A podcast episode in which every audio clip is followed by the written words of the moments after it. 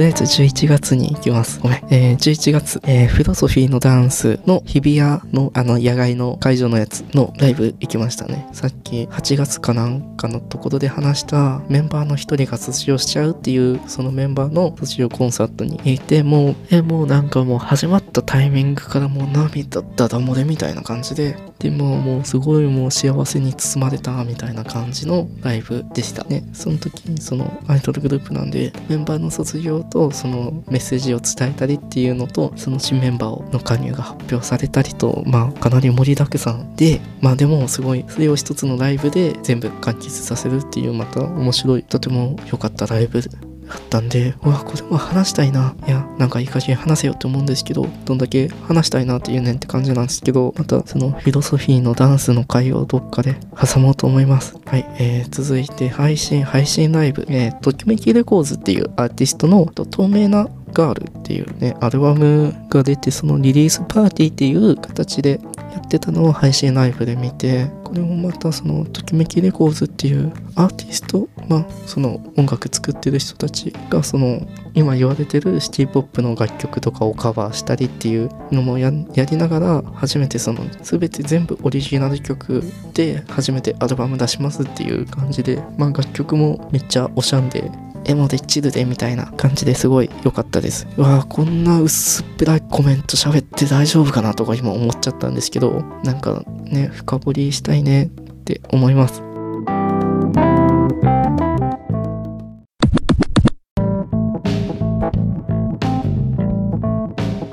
はい、えー、続いて10月。はい、えー、10月は、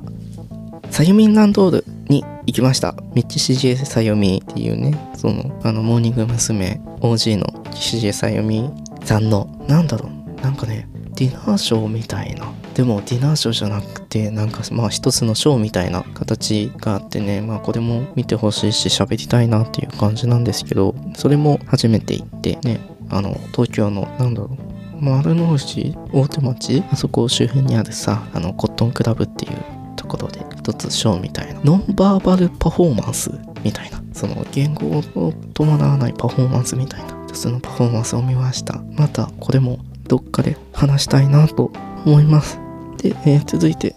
大森聖子さんの「前説アドバンス」っていう曲の MV を、えー新宿アルタでみんなで見るっていうイベント行きました、えーこれも前提が必要だね。その外録チャンネルっていう YouTube チャンネルあるじゃないですか。そこのディレクターのあの伊谷さんがまあもともとそのいいとものディレクターアシスタントディレクターをやってるっていうのもあってそのそこから独立して今 YouTube チャンネルでやってるっていう人なんですけどいいともって言ったら新宿アルタのところでやってるっていうところもあってあーなんかうんうん。うわーもう前提を話したいんだけど長いから。話せない。いやどっかで話せよっていう感じなんですけどまあそのなんかその人を中心にした MV っていう形だったんでその新宿アルタ前でそれをみんなで見るっていうすごいエモーショナルな体験をしました。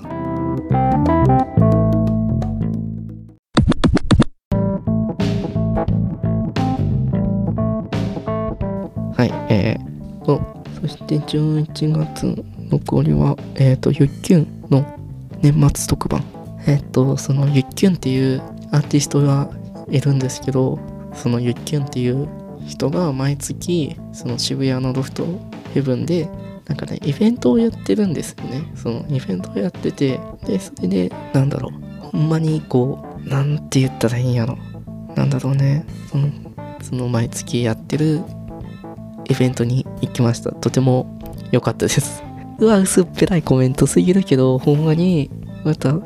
本当にちょっとゆっきゅんっていうアーティストはすごいいいのでまたどっかで話したいなと思いつつ多分もうすぐその、まあ、ゆっきゅんっていうアーティストの、えー去年かなそう去年の末ぐらいにやったライブの配信ライブの映像が配信される予定なのでそこでなんかいろいろなんか話したいなと思う予定です。